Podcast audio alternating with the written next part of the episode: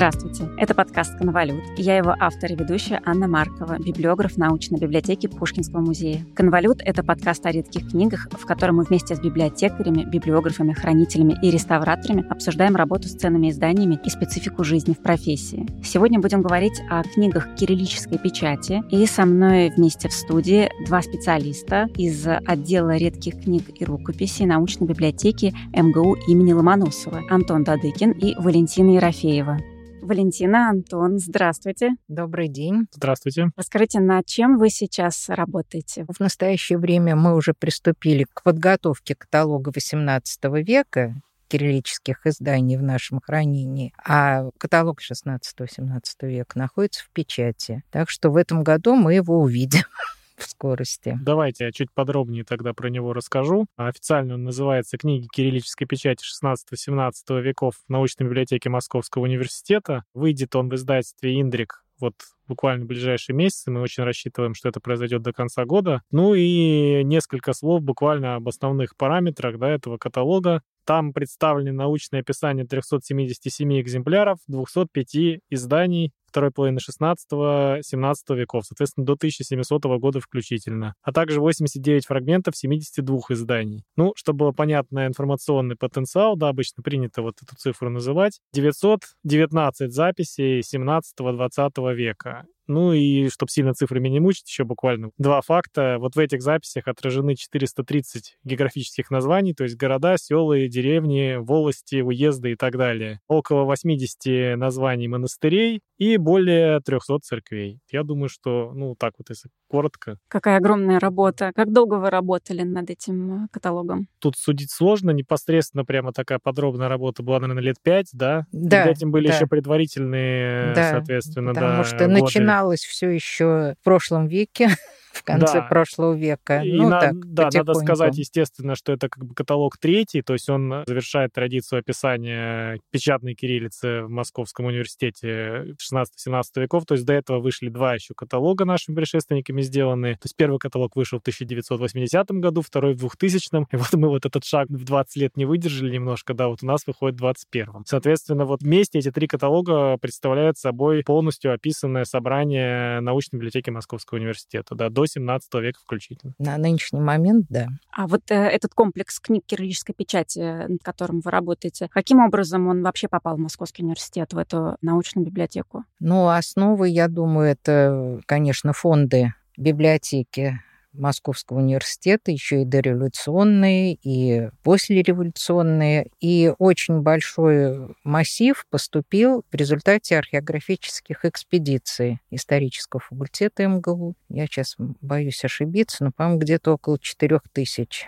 Ну, общее количество где-то такое, да. Да. То есть основные источники формирования это вот, да, старые фонды библиотеки, и у нас очень много личных коллекций, да, то есть коллекции профессоров Московского университета 19 Да, начала 20 да. века, которые передавали свои книги, соответственно. Ну, в первую очередь, если мы о кириллице говорим, то это филологи, да, и историки, да, ну, понятно, по их интересам эти книги туда входили. Ну и, да, вот уже начиная с 60-х годов 20 века постоянные археографические экспедиции, которые проводились, э, соответственно, силами исторического факультета, археографической лаборатории исторического факультета. Иногда сотрудники библиотеки ездили вместе, иногда только вот в последние годы непосредственно археографическая лаборатория этим занималась. Соответственно, да, эти книги были привезены. Валентина и Антон, а вам лично удавалось принять участие в такого рода экспедициях за книгами? Ну, прям так, чтобы за книгами нет, но в экспедициях мы были, и книги в основном привозились в первые годы экспедиции. А когда мы участвовали в экспедициях, уже мы как бы участвовали в том, чтобы учить студентов. Привозили, допустим, куда-нибудь книгохранилище или даже церковная библиотека. И помогали, во-первых, местным идентифицировать книги, потому что не все они знали названия там и принадлежность, и все. В основном так. То есть тем людям, которые там жили и сами у себя держали эти, хранили Да, эти книги. Вы да. им разъясняли, что это они Да. за памятники хранят. Даже вот, допустим, старообрядческие общины, там уже, в общем-то, так грамотных людей уже осталось не так много, которые действительно знали и язык, и все. Но многие хотели этим заниматься и хранили эти библиотеки общинные. А какие это регионы нашей страны? Нижегородская область, Московская область очень много. Пермский край Пермский нынешний. край, это, да, большой поставщик с самого начала был. И у них и в хранилищах Пермской области много очень книг. Мы там работали как раз, вот описывали. Есть каталоги 17 и 18 века пермские. Удмуртия, Кировская область. Коллекция книг кириллической печати в библиотеке Московского университета составлялась сначала постепенно в качестве каких-то даров, поступивших до 917 года или в составе личных библиотек профессоров Московского университета, а потом уже в середине советского периода такой достаточно ну, значительный объем — это и привезенные книги из этих экспедиций. Вот такие основные источники формирования. Ну, смотрите, 20-30-е годы 20 века — это в общем-то, да, еще поступление, было перераспределение происходило, допустим, у нас есть книги, которые нам передавала тогдашняя библиотека Ленина, сейчас Российская государственная библиотека, Государственный исторический музей, да, передавал какие-то экземпляры, они есть вот в 40-е годы, это видно, да. 50-е. 50-е еще, потом, соответственно, 50-е годы достаточно активно в букинистических магазинах происходила закупка, и с 60-х годов, как я сказал, да, основной источник поступления, безусловно, это вот археографические экспедиции, да. Ну, иногда и дарение, да. Да. Последнее, кстати, вот произошло совсем недавно, да, у нас ты, был расскажите. такой подарок, да. Дело в том, что коллекционер этот э, желает остаться неизвестным, я не могу называть его фамилию и имя, но, в общем, очень благодарен был человеку, да, он подарил апостол 1635 года. Потрясающе. мгм. И он а, войдет в этот каталог? Он вошел в этот каталог, да, Отлично. мы успели его вставить под литерным номером. Железняк. Да, и вот э, попало также в наше собрание несколько книг из библиотеки Андрея Анатольевича Залезняка, тоже его родственники передали нам. Очень им благодарны за это. Эти книги тоже описаны и войдут в этот Успели каталог. Да. войти, Ой, да. как замечательно. Мгм. То есть Антон прав э, в том, что у нас сейчас, вот, в общем-то, на наш взгляд, есть только где-то она, я не знаю, заставлена или где-то книжка, ну, 16-17 век все описан. Ну, то есть мы надеемся, что мы ничего не пропустили, да, потому что мы, естественно, смотре, просматривали все фонды, все личные коллекции, даже там, где, казалось бы, книг быть не должно, и там иногда находились, да, особенно вот Мгм. это, правда, 18 века касается. Сейчас откуда только этот 18 век, извиняюсь, Да, изображение не вылезает. В рукописном фонде да, тоже. да, там то есть, же. соответственно, ну, рукописи у нас хранятся как бы отдельным фондом, да, но, естественно, иногда, допустим, это конвалют, да, где часть рукописная, часть печатная, вот, и пока он проходил как рукопись, сейчас тоже это все теперь учитывается, но это мы уже про 18 век начинаем говорить, да, 17 реже Вот вернемся к, к вашему каталогу, который должен скоро выйти. Когда вы готовили свои описания, расскажите, как вообще была распределена работа. Вот перед вами был некоторое количество лет назад такой большой объем книг, который предстоит э, описать. Как вы, два соавтора, как вы между собой распределяете роли? Дело в том, что у нас эта уже традиция сложилась давно, даже со времен наших выездов в Ярославль, в Ростов-Великий, в Переславль-Залесский, где вот э, тоже по хранилищам каталоги уже изданы. Как? Мы садимся, описываем книги каждый, и потом друг за другом проверяем. Вы делите эти объемы по периодам. Там кто-то берет первую половину века, кто-то вторую половину Нет, века. нет. Нет, как правило, по типам. Лучше, да. как правило, ну, по названиям. Да, по типам книг, потому что, чтобы человек э, одинаковые типы ди- книг э, делал один и тот же человек, поскольку иногда, допустим, неправильно книга датирована, неправильно записана в фондах, да, и при работе последовательно с этим типом книг это сразу же выявляется. Путем даже того, что только что ты делал предыдущее издание, ты берешь следующее и видишь, что у тебя один из экземпляров это вот не то издание, да, допустим, Ну то, да, которое да. только что делал. То есть кто-то из вас описывал, например, все псалтири 17 века. Ну, практически ну, так, все, да. не все, но во всяком случае экземпляры одного издания это уж точно, чтобы они не Вот. расходились. Ну, и да. надо сказать еще, что перед этим была большая работа по сплошному просмотру книг. То, что, как говорится, девизу, то есть подряд просто на всех полках. В общем, в основном этим занималась Валентина Ивановна, потому что она вела вот эти вот списки, да, то есть главная была задача вот ничего не упустить. То есть, соответственно, сверялись э, описания старых каталогов, потому что какие-то книги были передатированы в результате сплошного просмотра, вот те, что вошли в предыдущие каталоги. В каких-то книгах благодаря развитию, скажем так, библиографии удалось уточнить датировку. Соответственно, естественно, их надо было переописать вот уже с правильной датировкой. Какие-то книги произошли изменения там шифров и так далее. Это тоже надо было отразить, чтобы пользователям было удобно, чтобы вот человек видел, что вот старый шифр был такой, теперь вот этот шифр вот такой, поэтому надо было тоже, соответственно, эту книгу переописать. В основном этой работой, да, занималась Валентина Ивановна. Вот Ну да, по 17 веку по полкам проверяла девизу все книги и плюс описи личных э, частных коллекций. Потому что в них, вот, как Антон уже сказал, достаточно много было. И 17 и 16 века, и сейчас и 18 еще больше будет. Потому что по основному фонду 18 века я уже картотеку сделала, ну и теперь вот частные коллекции надо будет еще проверить, и тогда у нас будет полная картотека 18 века, но описывать мы уже начали. Картотека физическая, да? Да, карточки, карточки, карточки. Ну и список э, в компьютере.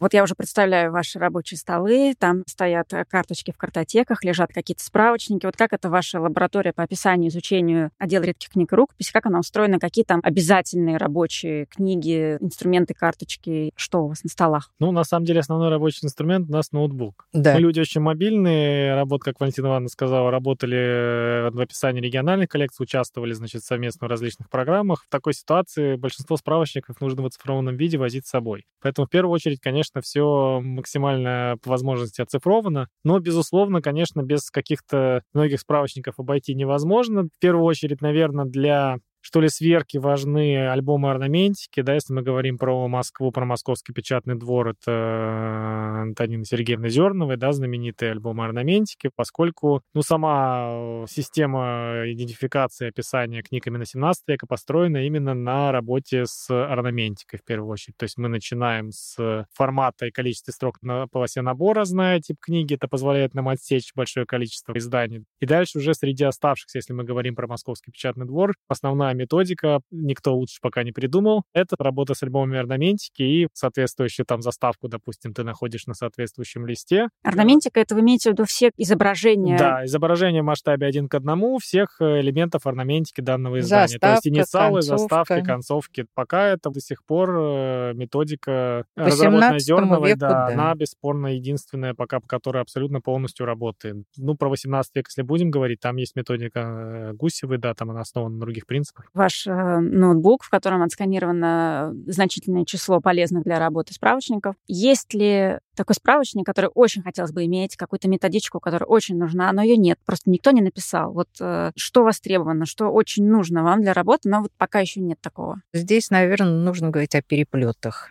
Антон, он уже вот как-то приближается, но очень-очень пока далеко к совершенству, но Вы имеете в виду в описании? в описании переплетов. Нет, ну мне кажется, начинать надо все-таки с того, что у нас два уровня всегда описания, да, это описание издания, это, соответственно, один как бы слой справочников, и описание экземпляра, это как бы другая группа справочников. Если говорить об описании издания, то тут крайне необходимо в целом, конечно, нам 19 век, да, и сейчас вот, насколько известно, работы Гусевой готовятся к изданию, да, хотя бы будет список, хотя мы будем представлять достаточно подробный список 19 века изданий. Пусть э, они с разной степени подробности там будут описаны, но потому что сейчас, к сожалению, до сих пор мы пользуемся библиографией там 19 века, пользуемся какими-то отдельными работами, естественно, советских ученых, но все вместе вот в единый список это до сих пор не сведено, и это очень тяжело, потому что, как правило, издания 19 века, те, которые у нас хранятся, очень дефектны с учетом особенностей формирования нашего фонда, и порой даже очень трудно их бывает идентифицировать просто потому, что даже единовеческое издание ты начинаешь смотреть шестое издание, условно говоря, там, не знаю, Евангелие, да,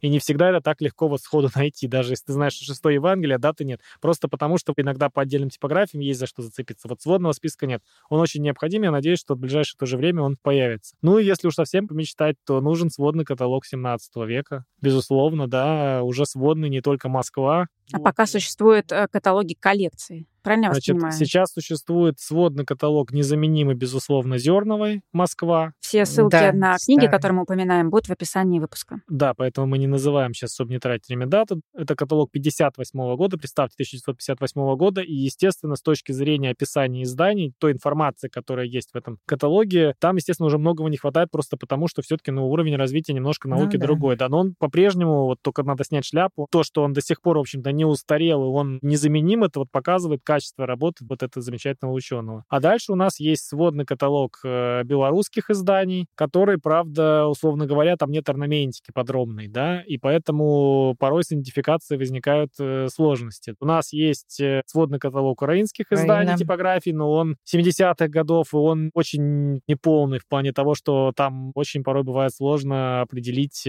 конкретное издание, там, допустим, отделить одно от другого. Ну и дальше у нас есть каталоги разной степени качества качества, полноты каталоги отдельных собраний, которые дополняют, то есть, допустим, вот Украина у нас дополняет замечательные каталоги, изданные в РГБ в 80-х годах, э, начале 90-х. И вот в соединении с каталогом Запаска Исаевича мы получаем э, то, с чем можно работать. Ну и так далее. По каждой, тут подробно, что времени сейчас не занимать, наверное, не стоит рассказывать, но вот по каждой типографии есть, ну, где-то что-то, естественно, имеется. Но проблема здесь в чем? Что это каталоги, представленные разными научными школами, у них нет единой общепринятой подачи информации об издании, то есть разная совершенно степень полноты описания, с учетом того, что это и разное время выхода, и разные научные школы. И почему я говорю о необходимости сводного каталога, то, конечно, нужен подробный сводный каталог уже по всем типографиям, где были бы единой унифицированной манере представлены все вот эти вот издания, соответственно, ну, это просто, конечно, необходимо, но это, конечно, титаническая работа, это работа, ну, наверное, несколько научных, скажем так, э, крупных школ должны объединиться, чтобы эту работу сделать, просто потому что для хорошего качества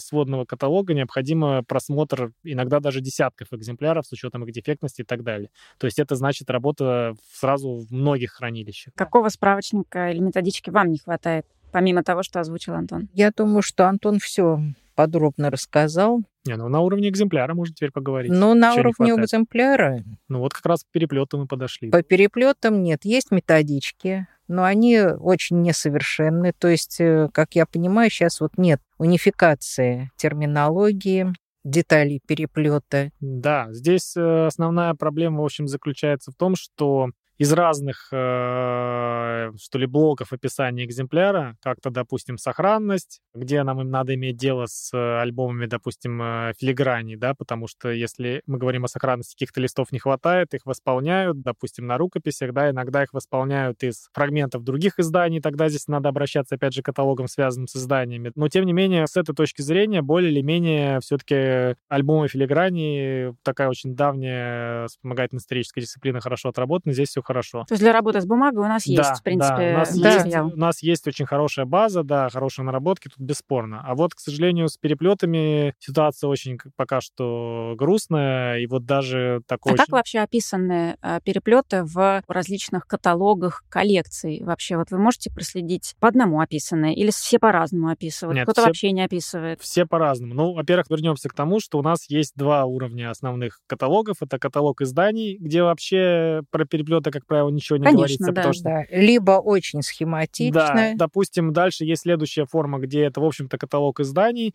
Но если мы берем даты, например, каталоги какие-нибудь РНБ, да, давние уже. Дальше там перечисляется, сколько экземпляров этого издания есть, идет краткое описание этого экземпляра. Там обязательно будут приводиться тексты записи, обязательно будет, естественно, приводиться сохранность, чтобы человек понимал, каких листы, допустим, утрачены. Про переплет там максимум будет сказано, что он есть, и он там, допустим, доски в коже. Доски в коже, Всё, да, да, мне да. очень нравится формулировка. Вот, дальше, соответственно, есть э, вот э, традиция уже региональных каталогов, в том числе, к которой приложил руку Московский университет. И здесь последовательное развитие описания переплета, насколько это было в силах э, и навыках, и умениях ученых Московского университета. Проблема здесь в чем? Что практически не на что опираться. Сложность здесь какая? У нас есть работа замечательная Клепикова по переплетам на рукописях Троиц Сегой Лавры, где есть прориси клише, да, прокаток или иначе они роли называются, басом, э, средников, словесников и так далее. В общем-то, как бы и все. Понятно, что я не хочу с никого обидеть, наверное, я вот так вот сходу, если сейчас задаться целью, еще есть, естественно, работы из давних таких. И дальше у нас есть некие подходы, да, уже современными исследователями, и, наверное, если это интересно, то можно будет такой тоже список представить. Сейчас не буду даже перечислять фамилии, где есть прорези, опять же, вот этих самых элементов на рукописях. 16 века. Элементов да? декора, и декора теснения да, по теснение, Да, совершенно верно, да. Но пока и есть первые подходы, условно говоря, вот переплет 15 века, вот для него, именно для рукописи, да, кириллической, характерны вот такие вот особенности, где уже монографическое такое вот описание, можно уже об этом говорить. Первая половина 16 века, наверное, можно сказать, что мы уже к этому тоже подошли, есть такие работы, да, рукописи. Но печатной кириллицы, к сожалению, с точки зрения переплета, вот так вот подробно монографически, пока, увы, да, за исключением Крепикова, вот этих вот работ, работ не занимались. Дальше у нас есть что? У нас есть накопленный материал, эмпирический, скажем так, про переплеты Московского печатного двора. Здесь надо, конечно, снять шляпу перед э, авторами каталогов Фрегада, они тоже, соответственно, будут в списке. Такие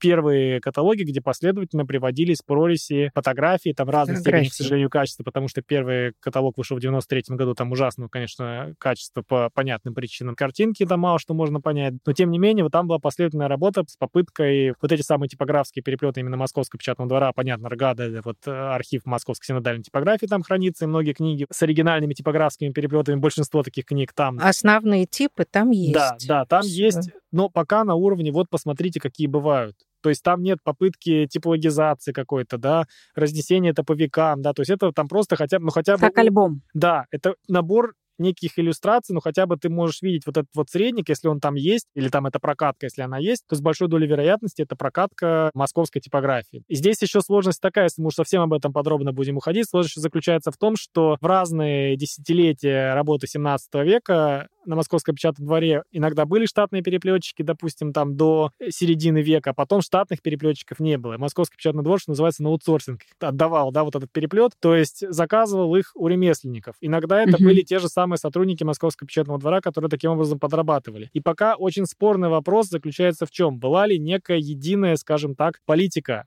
да, да. переплетов. То есть, угу. э, условно говоря, этим сотрудникам могли раздавать специальные клише или могли заказывать в определенной стилистике этот переплет, а могли не заказывать. По документам, к сожалению, вот мне, по крайней мере, такие документы неизвестны, да, которые бы позволяли утверждать это с э, определенной степенью, да. Но мы, допустим, видим, что есть переплеты явно типографские, допустим, 60-х годов на одном и том же издании. Когда вы да? говорите типографские, вы имеете в виду, наверное, то, что в гражданской книге более поздней называется издательским. Да, есть... почему именно я говорю типографский, не издательский? Ровно поэтому. Поскольку меня нет уверенности, что это переплет, сделанный издательством напрямую. И даже, ну, как сказать, это переплет, сделанный, вероятно, по заказу издательства, если мы Московский печатный двор рассматриваем как издательство. Но здесь тоже вот очень спорный вопрос. Какие основные признаки, вот самый главный признак, наверное, да, типографского переплета? Это когда мы видим, что на технический элемент этого переплета, на обклейку крышек, допустим, на обклейку корешка пошли макулатурные листы. Ой, Не интересно. просто листы изданий, да, потому что понятно, что можно было не нужно, наверное, найти, а именно макулатурную, то есть мы видим... То есть дефектные какие-то листы Листы с, с первоначальными пробными вариантами набора. Листы, допустим, где только киноварный набор есть, нет черного. И вот. они скрываются где-то на крышках. Да, они, вот как раз примеры таких мы публикуем вот в этом нашем каталоге, который выйдет, вот он как раз заточен на то, что мы пытались вытаскивать вот эти вот вещи, варианты различные набора, первоначальный вариант, отсюда откуда можно, в том числе есть несколько вариантов на таких вот на крышках, да, на обклейках крышек, хотя хотя в собрании МГУ очень мало типографских переплетов, ну, по понятным причинам они приходят от старобрядцев. Книги на протяжении столетий активно использовались, и понятно, что переплет просто первоначально не выживал. Антон, а вы раньше упомянули, что для некоторых каталогов, где описываются именно славяно-русские рукописи, там можно встретить подробное описание переплетов. Но для книг кириллической печати такой степени подробности описания мы можем не встретить. Вопрос. Если рукопись выполнена, ну, условно, в 17 веке, переплет ее выполнен в 17 веке, то это нам говорит о переплетном деле 17 века, и неважно, рукопись там или печатная книга. Абсолютно согласен, но проблема в том, что хорошее подробное описание переплетов, как правило, касаются ранних рукописей. Какого то есть, периода? Ну, то есть ранних, для меня ранних, да, понятно, там 15-16 век.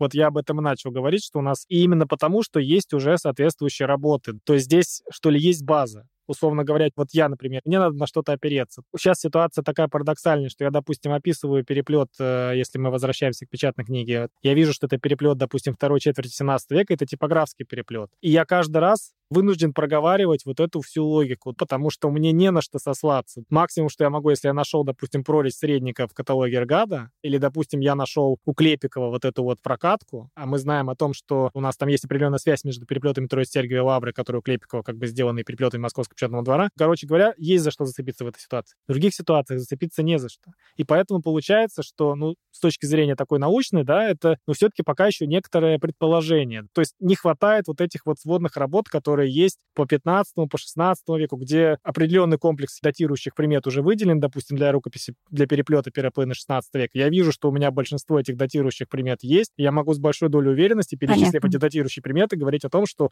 у меня там, допустим, в основе переплет первой половины 16 То века. просто материал для русских переплетов более поздних, он просто не накоплен, количественный. Он накоплен, он очень накоплен хорошо, да, но, скажем так, его надо систематизировать. И здесь еще дальше мы упираемся в терминологические сложности, сложности, о которых мы чуть-чуть, наверное, уже даже сказали. У нас есть, допустим, э, замечательная работа и достаточно давняя Калугина, которая основана на названиях терминов переплетного дела, вытащенных из рукописей того времени. Да? Я и... ходила в Институт русского языка, в библиотеку как раз читать а... эту работу в машинописном да. варианте, зачиталась. Да, она замечательная, эта работа, но проблема в том, что в разное время были разные термины, и там очень много синонимов. И вот это просто вот такой вот список, да, с э, пояснением, что это означает для, ну, как бы современной терминологии переплетного дела. Есть замечательная работа Крушельницкой, которая все-таки ориентирована, да, она тоже будет, она замечательна в том плане, что там есть подробнейшие прореси, да, где как бы показано, что вот этот элемент называется вот так, а на рисунке это выглядит вот так. Это работа да. Крушельницкой с э, Стриженко да, к вопросу верно. унификации специальной терминологии при описании переплетов славянских рукописей в системе электронного каталога. Да, вот эта работа, я тоже с ней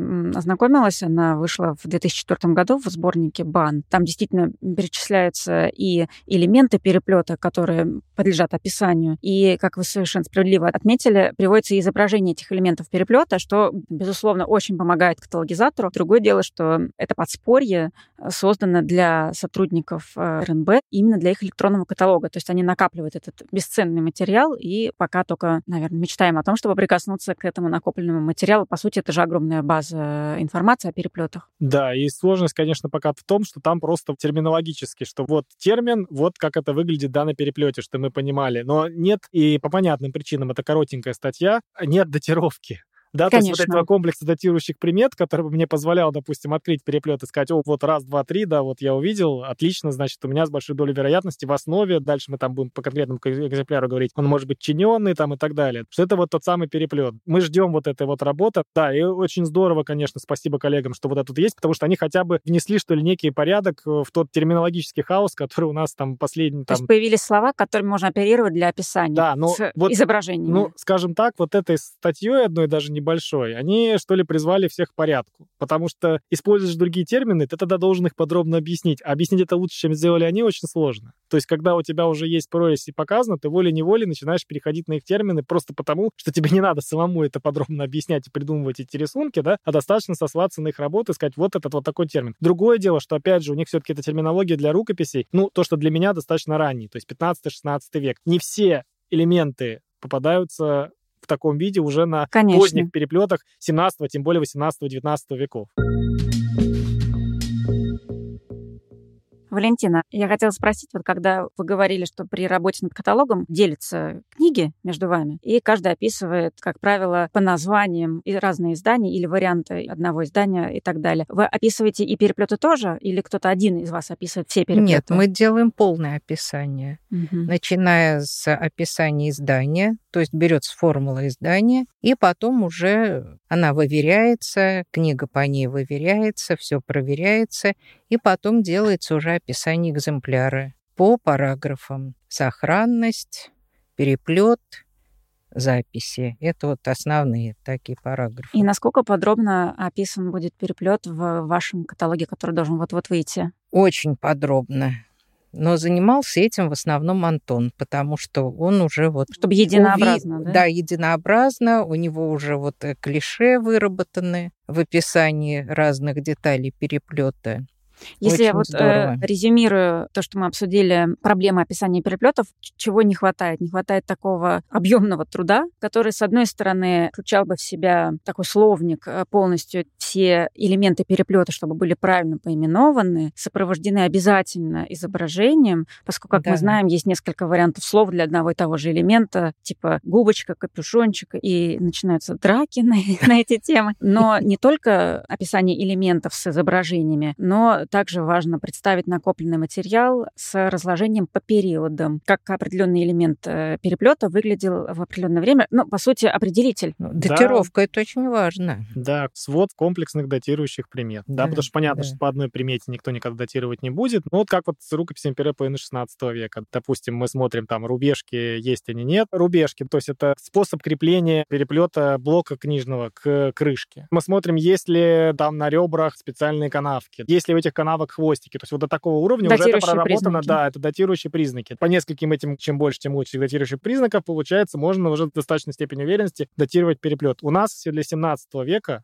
увы, пока датирующих вот жестких, твердых таких вот датирующих признаков, которые были бы бесспорны, позволяли бы вот э, во всех ситуациях датировать книгу, их, увы, нет, просто потому что нет пока такой работы. А вот знаете, чего мне не хватает Да. очень в этом иллюстрированном определителе с э, дефинициями по терминам? Мне очень не хватает отдельного блока методики описания, потому что можно увидеть, глазами опознать по определителю, по изображениям, но не уметь правильно сформулировать это описание или делать это слишком подробно, не типизируя. Это тоже отдельная задача, мне кажется, уметь представить, ну, не прямо в виде формулы, но как бы стремиться к такой максимальной емкости. Этого тоже очень не хватает, такой методички по описанию, по технологии. Если возвращаться к каталогу, тому, как представлены переплеты вот в нашем каталоге 17 века, вообще основная задача каталога — это попытка, в общем, это бумажный каталог, но это каталог, который как бы делает шаг в сторону каталога электронного. Принцип подачи информации какой там два слоя. То есть Фактически мы выполнили охранное описание, максимально подробное, да, вплоть до того, что, допустим, если мы берем там книги 16 века, то если у нас на странице не хватает, там, утрачено две буквы, то это отмечается. Соответствующая, значит, страница указывается. Но понятно, что помещать это в основной текст описания, это означает, что это будет гигантское огромное описание, которое ну, будет очень тяжело восприниматься. Поэтому большое количество примечаний.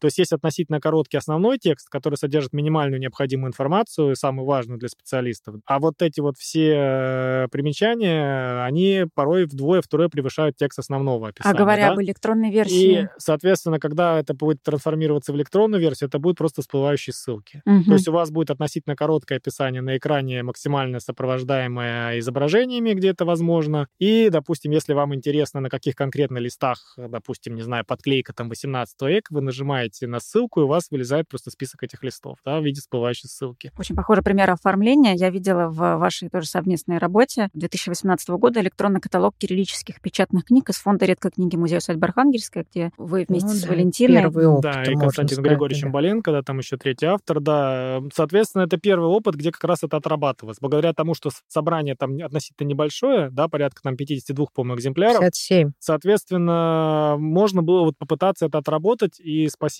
сотрудникам э, музея Архангельского, которые с ком- компьютерную как бы поддержку нам все оказали. Ну, то есть вот, ну, это реально были написаны соответствующие HTML-коды там и так далее. Я сейчас боюсь, поскольку не специалист, сказать что-нибудь не то. Но это вот воочию можно было вот путем, значит, соединения, что ли, наших вот запросов и работали очень внимательно ко всем нашим нужным специалисты, которые, соответственно, прорабатывали вот это вот разделение, да, информации, чтобы она была максимально удобна, хорошо работала, открывалась и так далее. Я признаюсь, я очень люблю этот ресурс. Ссылка на него обязательно будет в описании выпуска. С одной стороны, это очень компактное такое собрание, и с ним просто приятно с этим электронным каталогом работать, потому что действительно можно посмотреть как краткое описание, так дальше кликнуть, разворачивается более подробное, научное полное описание, представлены фотографии разных важных, значимых элементах, которые и внутри книги, но для меня особенно ценно, что и переплет, и не только верхняя крышка, но и корешок, и форзацы, и другие элементы, и футляр, вот это все можно разглядеть в этом небольшом, но ценном собрании Архангельское. Там есть также и указатели, которые мы привыкли, что это есть в печатных каталогах. В этой электронной форме тоже есть э, отдельные указатели. Очень приятно было видеть указатели переплетов. Я оценила, есть э, такие термины сборный переплет. Что такое сборный переплет, Валентина? Но сборный переплет это значит переплет, который до нас дошел уже в таком виде, что вот, допустим, там есть какая-то часть оригинального переплета, потом он реставрировался, ремонтировался и добавление других времен, других веков. То есть это не просто реставрированный когда-то переплет. Ну, может быть, допустим, доски в коже, они вот 17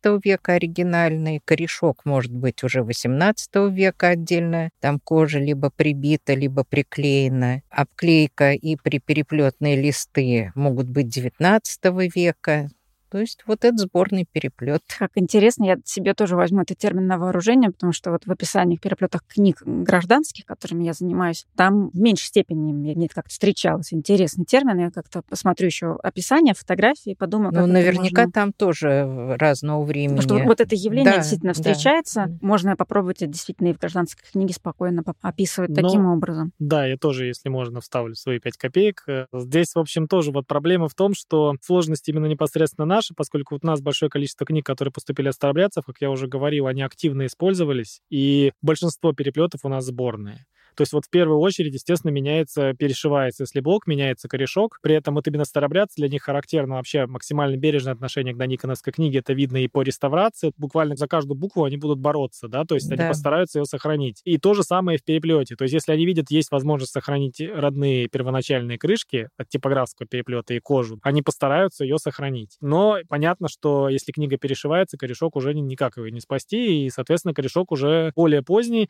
И дальше здесь целый ряд возникает проблемы и терминологических, и с точки зрения датировки, потому что, опять же, старобрядцы очень хорошо разбирая переплет, они видели эту технику переплетного дела, и они порой старались максимально повторить и приемы да, 17 ну, века. Да, и поэтому, соответственно, особенно ну, когда это переплет чиненный, это видно, а если, допустим, он сделан заново полностью, он может быть сделан настолько хорошо, что с точки зрения способа крепления, допустим, крышек э, к блоку, мы видим, что это абсолютно там техника 17 века. А теперь представьте, что где-то обклейка, пустые листы, допустим, издания, если они, бывает, такое, сохранились, ну, использованы в качестве редкость. обклеены, это редко, но бывает. Старые да? листы То мы с вами датировки. имеем э, переплет, который на первый взгляд вполне себе заходит в 17 век. У него все датирующие с точки зрения там повторили клише московского печатного двора, допустим, да, взяли лев и единорог такого же тиснули. И здесь вот как раз сложность, что нет полного, мы возвращаемся, да, нет вот этого авторизированного, да, списка вот этих изображений, где ты видишь, допустим, вот это точно лев и единорог Московского печатного двора, а это копия. Такого тоже нет, да, а копий очень много повторений. Иногда бывает очень сложно понять, это все-таки 17 век или это уже хорошая первая половина 19 настолько точно копирован переплет 17 века, что мы вот теряемся, да, поэтому датировка в таком случае идет предположительная. Да, иногда можно там где-то за что-то зацепиться, да, то есть какие-то, допустим, все равно элементы не повторяли. Ну, то есть, не знаю, допустим, для первой половины 17 века, если это типографский переплет, э, очень любили корешок укреплять фрашкетами порезанными. То есть листы перга... первоначально были пергаменные фрашкеты. Фрашкеты это? Это листы с вырезанными окошечками, которые использовались для двухкрасочной печати. То есть типографский такой... Да, это типографский. Да, то есть все шло в дело. Покупались вазами э, рукописи, в основном из Новгорода, допустим, из северных территорий их везли пергamenные рукописи, они шли на фрашкеты. То есть они уничтожались фактически. Фантастика, Это по, по архиву все прослеживается. Эти листы использовались э, для двухкрасочной вот этой вот печати до тех пор, пока приходили в полную негодность. Но даже после этого они не выбрасывались, они резались на полосочки, и эти полосочки закладывались, соответственно, uh-huh. в переплеты. Да, это, кстати, один из признаков раннего, ну, раннего с нашей точки зрения, то есть там 1-3 17 века переплета, да, типографского, это наличие вот этих вот порезанных на полосочки вот этих вот фрашкетов. Как да? интересно, потому что в европейской книге эта практика тоже сплошь да рядом, использование так называемых макулатурных пергаменных да, листов, да, да, но да, там да. это может говорить э, чем угодно, то есть совершенно не обязательно типографский. Вот. Разные традиции, Соответственно, да. дальше у нас, естественно, старобрядцы это не использовали. Да, то есть вот если вы видите абсолютно драный переплет э, и начинаете думать, он все-таки 17 век, а у него, допустим, иная ситуация, переплет типографский 17 века, но у него не сохранилась обклейка форзацные листы, использованные листы 19 века. А встречалось ли вам вопрос. такое, что у вас переплет явно ранний, а книга поздняя? То есть кто-то вставил позднюю блок в ранний переплет, чтобы выдать одно за да, другое? Да, вот встречалось, такое? но довольно редко. Вот я, совсем да, недавний было. пример, одна из книг Андрея Анатольевича Залезняка, которая поступила буквально угу, вот она да, последний момент попала в каталог. Триой цветная, если не ошибаюсь, 1648 года, но сейчас могу, конечно, спутать. Ну, первая до Никоновская 17 века. По всем предположениям, на ней стоит переплет 16 века с рукописи. Mm-hmm. То есть второй половины 16 века переплет вот по, опять же, очень предположительно, поскольку вот мы проговаривали, что по первой половине 16 века более или менее есть клише прорези для рукописи и так далее. Со второй половины 16 века отдельные только есть, да, и это надо еще там искать, уточнять. Но по использованию элементов на этом переплете, по, соответственно, внешнему виду, по губочке там и так далее, и так далее, вот предположительно это крышки и корешок вот 16 века, и там абсолютно точно, что мы можем говорить, что это переплет не от этой книги, поскольку там просто не совпадают э, по расположению шнуры, да, шнуры Понятно, да, на блоке, и, соответственно, да, то есть видно, что это, по крайней мере, крышки не от этого блока. Ну, как раз в таком случае ошибиться было, наверное, трудно. Но вот, Валентина, постоянно через вас с Антоном проходит описание, вы сами делаете, постоянно вычитываете. Хотела спросить, какую ошибку легче всего допустить, описывая книгу кириллической печати? Сами себя постоянно проверяете, какие такие места, ну вот самые проблемные? На самом деле их достаточно много, начиная с формулы книги. С формулы книги это вы имеете в виду что? Тетрадная, листовая формула. Ну, вот как обычно идет сначала название книги, датировка, и потом идут э, формулы тетрадная, листовая. Где и вы вот подсчитываете, собственно, и листы, мы и все это проверяем. И сейчас вот, когда мы вычитывали вот этот наш каталог, который сейчас уже в печати, и там находились очень даже грубые ошибки. Причем ошибки были не наши, а в тех каталогах, которые мы использовали для описания. Ну, наука да? идет вперед. Но они частично были и наши ошибки, и наши, потому что мы в процессе да, могли... описания могли почему-то не заметить, что... Нет, я э, проверяла. Да, тетрадно-листовая формула почему-то... Не совпадает. Не Допустим, совпадает, количество да. листов по тетрадной формуле одно, а по листовой другое. Так, а какие еще ошибки можно совершить? В тех же записях, допустим. Да, прочтение записи. Прочтение да. записи, потому что почерки бывают э, очень даже нечитаемые, ну, с трудом, либо же... стертые, затертые, замазанные. Там можно смотреть э, с этой, как она, инфракрасная, да, лампа. Ультрафиолетовые мы смотрим, Ультрафиолетовые, да. да, ультрафиолетовые лампы. Вот Антон мастер читать. Всякие затертые записи, это точно. Да, это такой особый талант нужен. Да, да. Ну, при, либо при косом освещении, либо угу. ультрафиолетовый свет, Зеркальцем темное, да. Ну, зеркальце это, это А бывают ли подписи переплетчиков? Да, конечно. Прямо подпись прям чернилами? Да, бывает даже, допустим, написано, а переплетал сию книгу тот-то, тот-то в таком-то году. Какая переплел. удача. Вот вам и датировка переплета. Что в европейской книге этого практически никогда не бывает. Подпись всегда не в виде рукописной подписи. Это либо штамп, либо какие-то инициалы оттесненные, либо наклейки. Дивно, что можно и почерк переплетчика посмотреть. Нет, здесь еще просто ситуация какая, что, допустим, если книга была церковная или монастырская, то иногда это была разновидность вклада. То есть, допустим, у человека не было денег э, купить книгу целиком, но он мог по договоренности с монастырем, допустим, оплатить переплет уже имеющейся книги, и тогда это обязательно фиксировалось. Это редкие достаточно записи, но они тоже известны, что такой-то, такой-то, столько-то денег дал вот на переплетение вот этой вот книги. Тогда иногда, может быть, не быть тогда имени переплетчика, но хотя бы мы, зато мы знаем дату переплета и, допустим, сколько он стоил, что тоже очень как бы Очень ценно, конечно.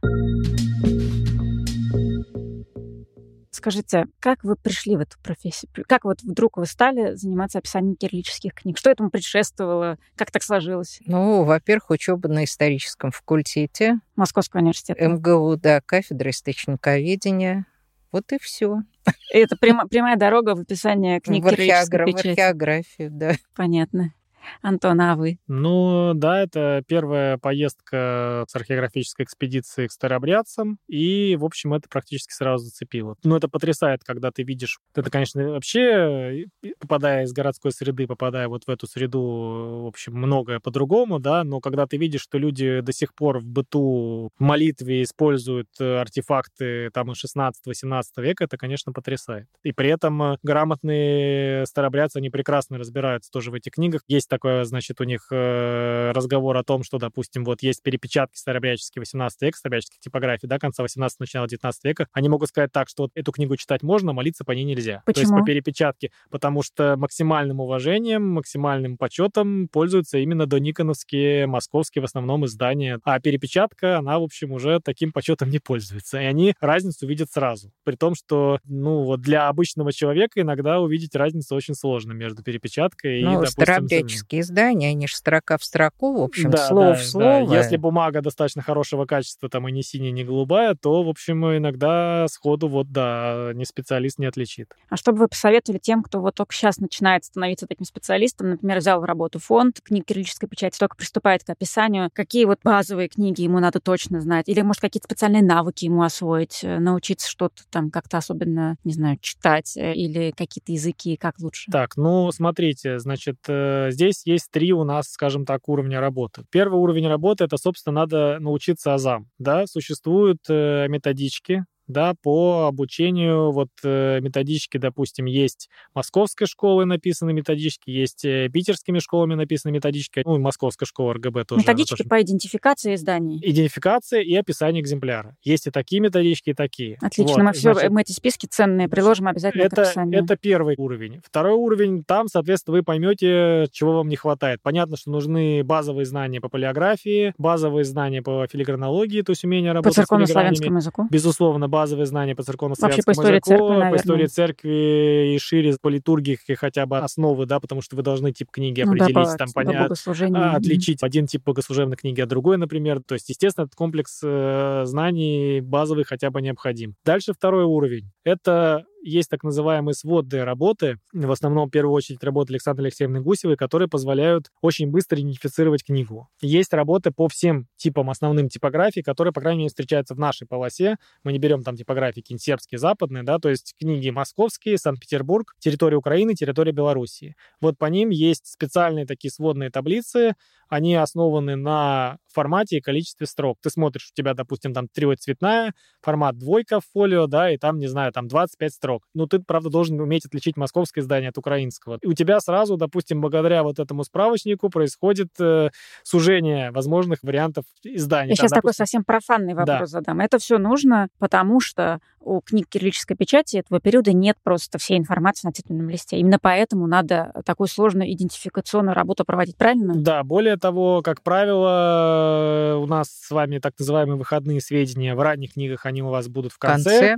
Да, в, Колофоне. соответственно, да, ну, это термин спорный, да, он иногда колофон называется, одни школы его признают, другие нет, ну да, его или издательское послесловие, или королев колофон. В более поздних книгах этот будет титульный лист в начале, но, как правило, в процессе бытования именно первые и последние листы, как исчезали. правило, теряются. Да. Исчезали в неизвестном Соответственно, у вас есть книжный блок, который непонятно с чего начинается, непонятно чем заканчивается. И вот э, нигде не написано вот прямо так, что это такое. Бывает еще хуже, иногда бывает написано, написано неправильно. Допустим, у нас были примеры работы, я не буду называть хранилище, где просто не было специалиста, и, допустим, Евангелие 16 века было записано как Евангелие 18 века. И по всем, соответственно, фу, значит, Все нужно перепроверять. оно проходило как 18 век. Угу. Открываем, батюшки, а этого совсем не 18 век. Да? То есть совершенно типичная ситуация просто потому, что не было специалистов, и просто люди не умели с этими книгами работать. А вот это тот самый случай, когда, ну, там не было, соответственно, выходных то. Есть, то есть нужно иметь э, базовые методички, нужно иметь э, своды э, Александры Алексеевны Гусевой. И дальше начинается третий этап, это тот, с чего мы начинали говорить, это вот эти вот сводные каталоги. Мы их отчасти назвали в начале разговора. Это каталоги отдельных крупных собраний, где хорошо представлены издания. Дальше уже надо работать с ними, да, потому что там уже подробно описано издание в первую очередь, то есть тетрадная вот та самая листовая формула, формат. В относительно современных каталогах уже есть дополнительные всякие там, как там колонтитовы расположены, как фолиация, какие у нее сбои там и так далее, и так далее. Да, все так.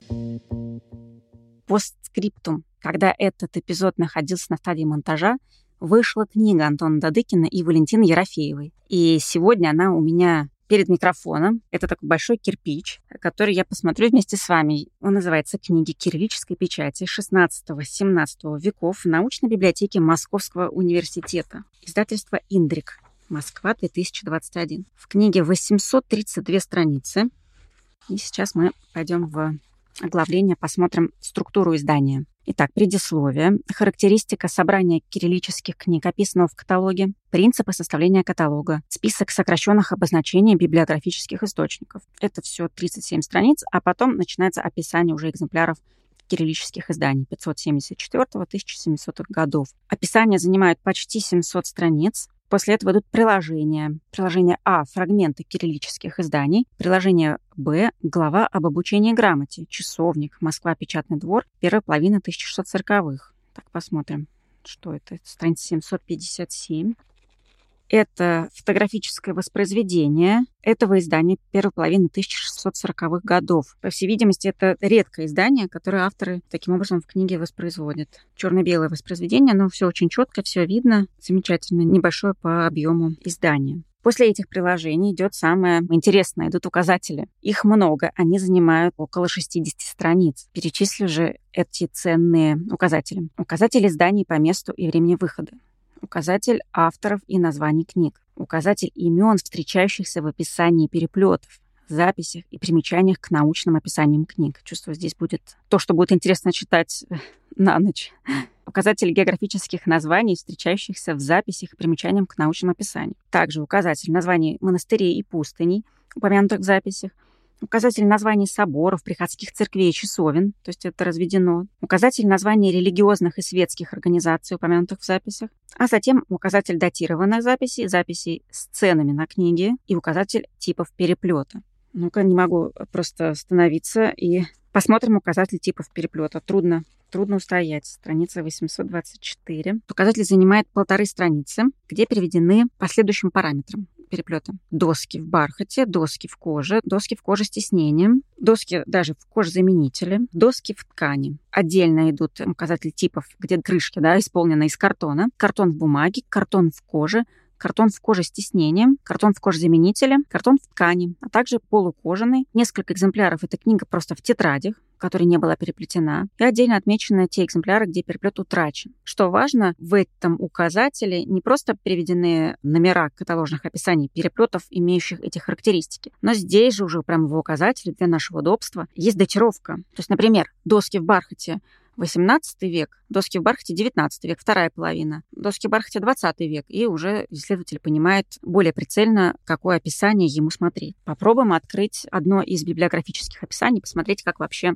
они здесь устроены. Итак, я открыла на странице 568. И здесь описано издание Иоанн Златоуст о священстве. Москва, Печатный двор, 5 августа 1664 года. В заголовке переведена нормализованная форма имени автора и нормализованная форма заглавия. Затем идет описание, дается формат, дается состав, то есть листы, содержание гравюр и отдельными пунктами представлены составные элементы издания. Количество строк, размер шрифта, печать в одну или в две краски. Отдельно идут описание сигнатур, то есть не номера сигнатур, это тоже передано, но как они исполнены кириллическими цифрами или каким-то иным способом. Отдельно указано, как исполнена нумерация. Здесь идет фолиация кириллическими цифрами, например. Описаны отдельной строкой колонтитулы. Здесь они постраничные в разрыве рамки. Также отдельно описаны кустоды. Если честно, я читаю вот описание книг кириллической печати. Я сама занимаюсь совсем другими книгами. Сейчас занимаюсь европейскими книгами 16 века. Но я просто смотрю, что да, нам полезно учитывать то, как коллеги описывают книги кириллической печати, и мы для европейских книг можем применить эту структуру тоже. После характеристики кустодов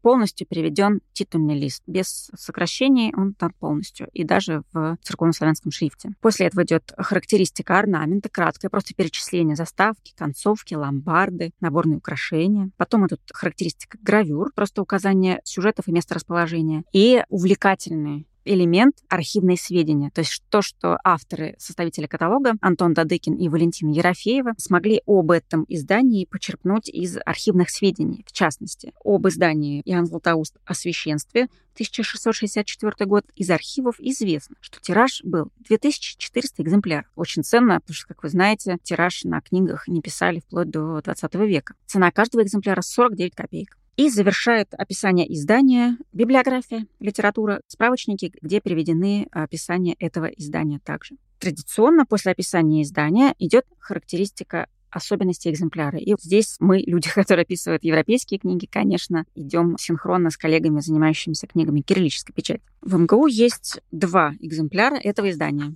Ну, посмотрим второй. Описание начинается с шифра, инвентаря, затем идет размер, и точно так же по отдельным элементам идет э, характеристика этого экземпляра. Сначала идет описание дефектности. Какие листы, гравюры отсутствуют из тех, что были описаны в общей характеристике издания. Здесь же идет описание сохранности. Листы пожелтели со значительными следами затеков и так далее. Довольно подробное такое емкое описание э, сохранности. После этого следует описание книжного переплета. Вернемся к нему обязательно, отдельно. Не могу устоять.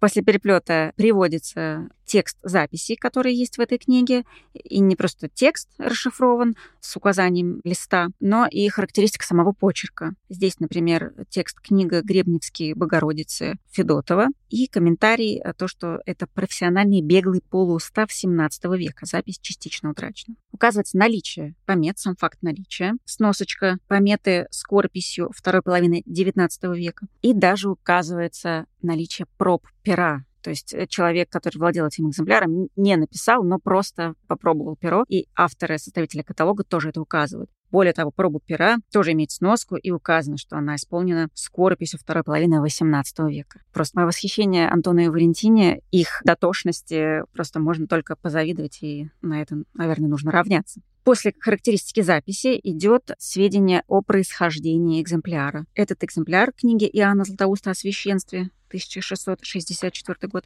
был получен от Сорокопудовой в 1980 году в селе Ордунь Клинцовского района Брянской области. Во вступительных текстах есть характеристика комплектования, формирования фонда книг кириллической печати, но позволю предположить, что этот экземпляр был приобретен университетом в рамках одной из археографических экспедиций. Итак, возвращаемся к характеристике книжного переплета которая занимает, ну, около четверти, наверное, описания особенностей экземпляра. Я воспользуюсь своим положением ведущей подкаста и прочту и прокомментирую это описание переплета. Итак, переплет, вероятно, типографский, времени издания. Интересно, я вот буду комментировать с позиции человека, который занимается европейскими книгами. У нас немножко термин отличается, вот будем здесь стараться разобраться. Значит, типографский — это, наверное, то, что, как правило, мы называем издательским, даже для ранних книг. Итак, доски в коже с полустертым слепым тиснением описанием. Сносочка, где э, дано описание декора крышек. На верхней крышке остатки средника, то есть центрального штампа, средника сноп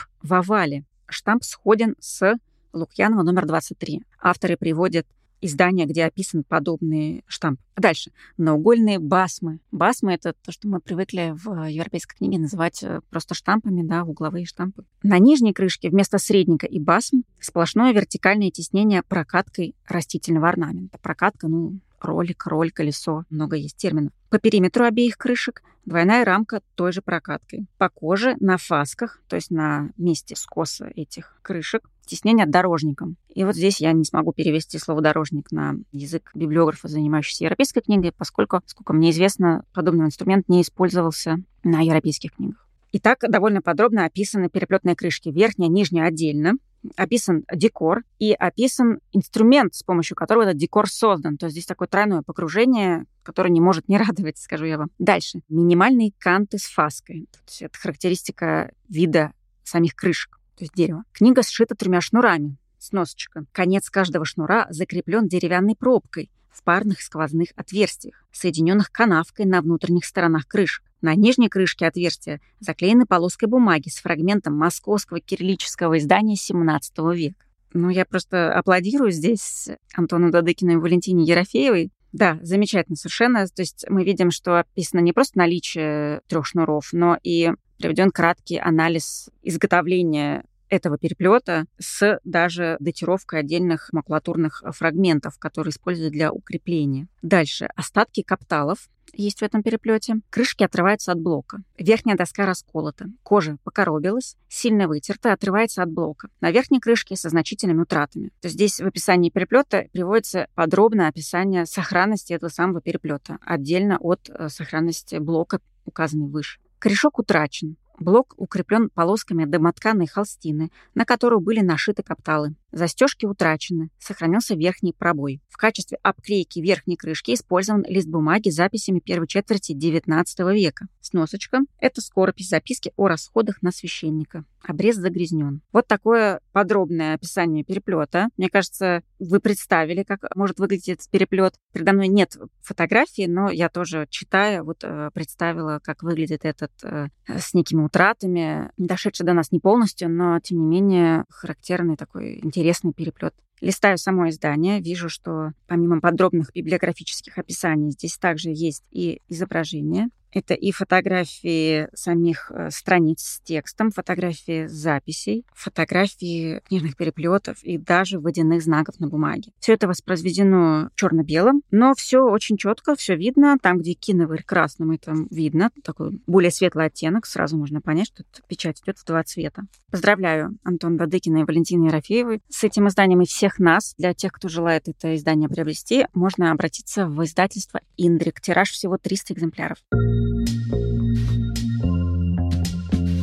Уважаемые слушатели, коллеги, спасибо, что дослушали до конца нашу беседу с Антоном Дадыкиным, Валентиной Ерофеевой и мой паскриптум об их вышедшем каталоге. А если вам понравился подкаст, расскажите о нем вашим коллегам, друзьям и напишите мне ваше мнение. Очень интересно узнать на электронную почту конвалют.подкаст собака Яндекс.ру. Почта будет указана в описании выпуска, и там же будут приведены полезные библиографические материалы, которые мои гости любезно предоставили для записи этого выпуска. До скорой встречи!